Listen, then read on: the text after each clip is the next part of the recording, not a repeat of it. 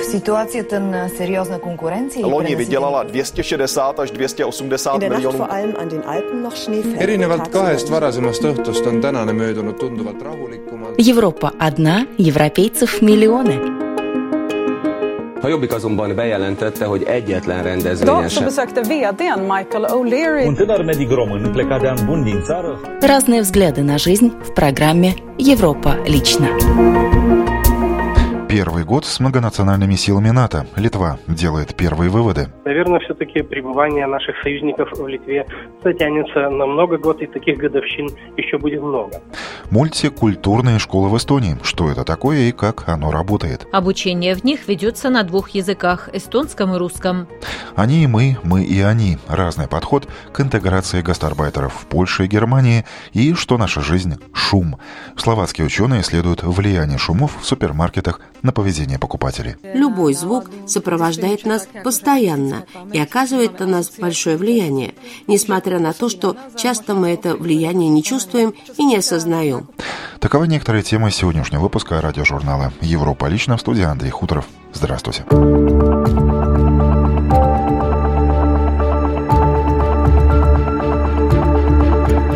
Начну с балтийских новостей. В Литве на этой неделе отметили первую годовщину размещения многонациональных сил НАТО. С учетом новостей о постоянной прописке российских «Искандеров» на территории Калининградской области, военные эксперты делают вывод, что таких годовщин под зонтиком Североатлантического альянса будет много. Из Вильнюса передают журналист радио ЛРТ Ольга Угрюмова. Сейчас в Литве служат в общей сложности 1200 военных из Германии, Нидерландов, Бельгии, Хорватии и других стран. Размещение батальонов НАТО в странах Балтии и Польши – ответ Альянса на агрессивные действия России на Украине, а также на наращивание ею военного потенциала и демонстрацию военной мощи в регионе. Комментарий военного обозревателя Александра Саматониса. Зная, что наши соседи, увы, их трудно прогнозировать как страны такого э, логического развития и предсказуемого развития, наверное, все-таки пребывание наших союзников в Литве затянется на много год, и таких годовщин еще будет много. Политическом плане это, конечно, доказывает состоятельность НАТО, как известно, после 2014 года, после ухудшения положения безопасности во всей Восточной Европе, НАТО приняло решение учредить четыре батальона э, на территории Литвы, Латвии, Эстонии и Польши. И это решение воплотило. То есть э, очень важные страны э, в геополитическом плане взяли покровительство над, опять же, такую применю метафору, покровительство над состоятельностью НАТО. То есть всем своим присутствием и своим лидерством они обязаны доказать, что НАТО может вмешаться в ход событий, что НАТО может послужить тем механизмом предотвращения угрозы и что НАТО может сплотить под своим флагом всех своих союзников. Военный обозреватель Александр Сматонис. В соседней Эстонии подводят итоги создания сети мультикультурных школ. Два года назад Пернусская школа Тамсары стала первым учебным заведением, где обучение ведется как на русском, так и на эстонском языках. Теперь таких школ шесть, и время делать первые выводы, рассказывает корреспондент эстонского радио 4 Ирина Газизулина. Сеть мультикультурных школ Эстонии была образована в конце 2016 года. К настоящему времени ее членами являются шесть учебных заведений. Обучение в них ведется на двух языках – эстонском и русском. Рассказывает Ред Мерилайне, завуч Пярнусской школы Тамсаре. МУК-võrgustik или мультикультурсete koolide võrgustik объединяет как раз школы, в которых обучаются дети не только из эстонских и русских семей, у нас же есть и украинцы, и белорусы, и мы поддерживаем традиции каждого ребенка. Объединение МУК – это организация, которая поддерживает развитие и сохранение мультикультурных школ в Эстонии. Наша деятельность направлена на поддержание учителей и учащихся. Для учителей планируется организация проведения методических дней, обмен опытом, посещение мероприятий друг у друга. Для учеников то же самое, вовлечение их в мероприятие, может быть обмен опытом. На самом деле мы еще очень молодые, у нас, может быть, и опыта, и деятельности еще мало. Деятельность объединения мультикультурных школ Эстонии поддерживает Министерство образования и науки, Тартусский университет, а также международная организация British Council, призванная развивать сотрудничество в области образования, культуры и искусства между Великобританией и другими странами.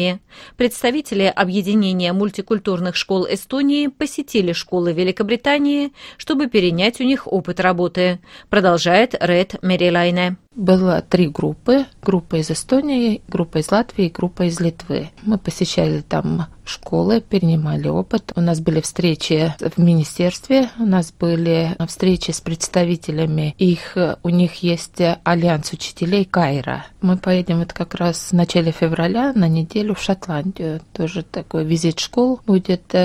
Объединение мультикультурных школ Эстонии надеется, что его ряды пополнятся не только школами из Эстонии, в которых обучение ведется на нескольких языках, но и учебными заведениями из Латвии и Литвы. Теперь о разном подходе к интеграции гастарбайтеров. 20 тысяч высококвалифицированных иностранных специалистов приняла в прошлом году Германия. Это стало возможным благодаря программе Blue Card. Двое из них из России – программист Алексей и пиарщик Надир. Личный опыт поиска своего места под лучшим, но чужим солнцем пересказывает обозреватель Deutsche Welle Ольга Капустина. Алексей и Надир – обладатели Blue Card, так называемой голубой карты. Оба около года назад переехали из России в Германию по упрощенной программе миграции для высококвалифицированных специалистов. А мне хотелось заниматься чем-то, что меняет мир. Здесь пришло предложение, меняющее мир. Тот опыт, который я потом в дальнейшем планирую монетизировать в России, это, который здесь приобретаю, не, конечно, в России я бы не смог приобрести. Предложение поработать в крупном немецком концерне Bayer он получил от рекрутера через социальные сети. Надир – один из 11 тысяч иностранцев, получивших голубую карту Германии в первом полугодии 2017 года. Большинство из переехавших квалифицированных специалистов – граждане Индии и Китая. Россияне на третьем месте. На них приходится 6,5% от числа всех выданных голубых карт. Далее следуют Украина и Сирия – для получения голубой карты необходимо предоставить в консульство диплом об окончании вуза, а также трудовой договор или гарантированное предложение рабочего места из Германии. Размер годовой зарплаты до вычета налогов должен составлять минимум 52 тысячи евро. Для наиболее дефицитных профессий IT-специалистов, врачей, математиков и инженеров эта планка ниже, чуть больше 40 тысяч. Владеть немецким языком для получения Blue Card вовсе не обязательно. У Надира, например, общение на работе происходит на английском. Правда, он по собственной инициативе намерен в совершенстве овладеть и немецким, поэтому в свободное от работы время он берет частные уроки по скайпу. Я genau. Помимо языка, один из важнейших вызовов для него – особенности межкультурного общения. Ведь подход к работе в Германии и России во многом различается. Несмотря на то, что у нас есть а, там, поговорка «семь раз отмерь, э, один раз отрежь», у нас а, отмеряют ну, раз, два, три максимум. Вот. Мне кажется, что семь раз отмерь, один раз отрежь – это очень немецкая поговорка. Потому что я думаю, что они будут отмерять раз 30. Потом подумают еще раз и пройдут этот же цикл еще раз, просто для того, чтобы быть уверены, что они правильно отмеряли все эти 30 раз. Вот. И это действительно, у меня уже было пару э, так называемых эскалаций, ну, то есть ситуации, когда было недопонимание с, э, с, с, с коллегами. Надир снимает этаж в небольшом доме в Кёльне. За год он адаптировался к местным реалиям, нашел возможность заниматься любимым спортом и завел друзей. Но есть одна вещь, которая его не устраивает. Для меня немецкая кухня это, это личная боль. Я ее решаю, скажем так, э, решаю я с помощью того, что летаю раз в две-три недели в Москву для того, чтобы поесть мою любимую, нормальную для меня еду, это грузинскую, узбекскую а, кухню. Я очень люблю, я летаю встречаюсь с друзьями и таким образом спасаю себя. Тем не менее, оставаться в Германии навсегда Надир не собирается. Получив здесь ценный опыт, он планирует переехать в США или вернуться в Москву. Говорит, что возможностей для роста там все-таки больше. Продолжу тему сюжетом из Польши. Там у парадного входа в Музей современного искусства во Вроцлаве появился необычный домофон, нажав на кнопку которого можно услышать истории местных иностранцев. Это часть большого проекта сближения общества. Что именно услышали поляки в интеграционном домофоне и какое это получило эхо, расскажет сотрудник русской редакции «Радио Польша» Андрей Еворский. Из этого домофона после нажатия кнопки можно услышать женские голоса, которые обращаются к слушателю на разных языках.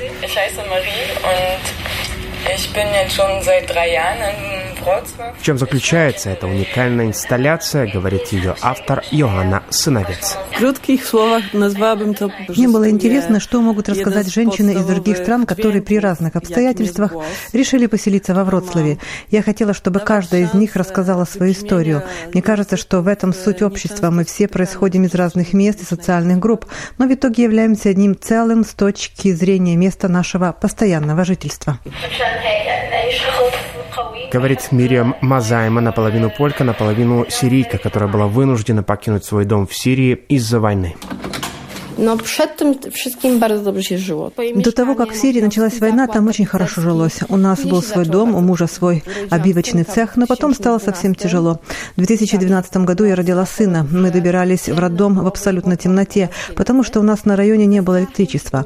Мы боялись попасть под пули снайпера. Наш дом был на линии фронта, поэтому если в окне горел свет и случалось дергала занавеска, пули летели только так. Сейчас от нашего дома ничего не осталось. Наши знакомые недавно прислали прислали нам фото, на которых сплошные руины.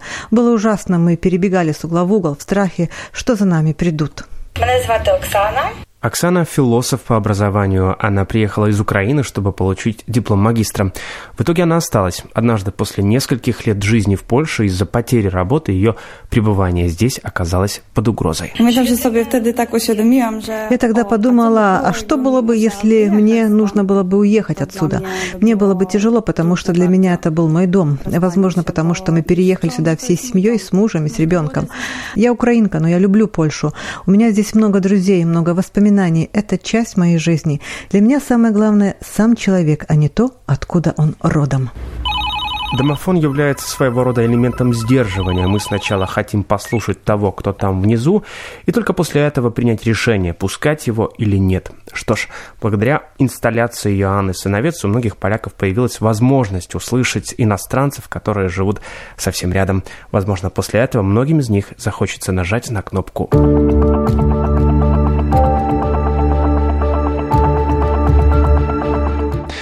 шопинг и шум. Такую взаимосвязь взялись доказать словацкие ученые. Первые выводы исследователей таковы. При помощи шумов маркетологи действительно могут влиять и влияют на модель поведения покупателей. Хорошо это или плохо, размышляет журналист радио Словакия Борис Баженов. Давно привычными стали наши посещения различных торговых центров, супермаркетов и гипермаркетов. Как мы чувствуем себя в комфортабельном пространстве торговых центров, комментирует профессор Моника Лихталикова. Человек, как правило, реагирует на акустическое пространство через свое подсознание.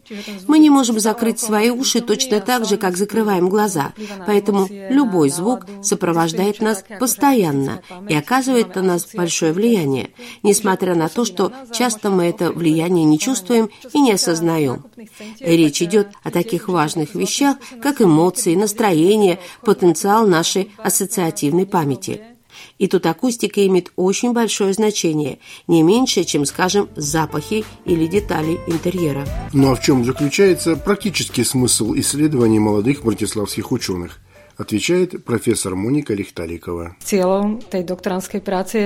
Целью нашей работы является определение точных параметров влияния на слух людей, казалось бы, малослышимых звуков, таких как работа кондиционеров, подземного технологического оборудования, работы кассовых аппаратов, банкоматов и многого другого. Словом, мало замечаемых звуковых раздражителей. Мы находимся в окружении шумов постоянно, и их сила в торговом центре никогда не опустится ниже показателя в 50 дБ. А это достаточно серьезный фактор, влияющий на наше поведение и настроение.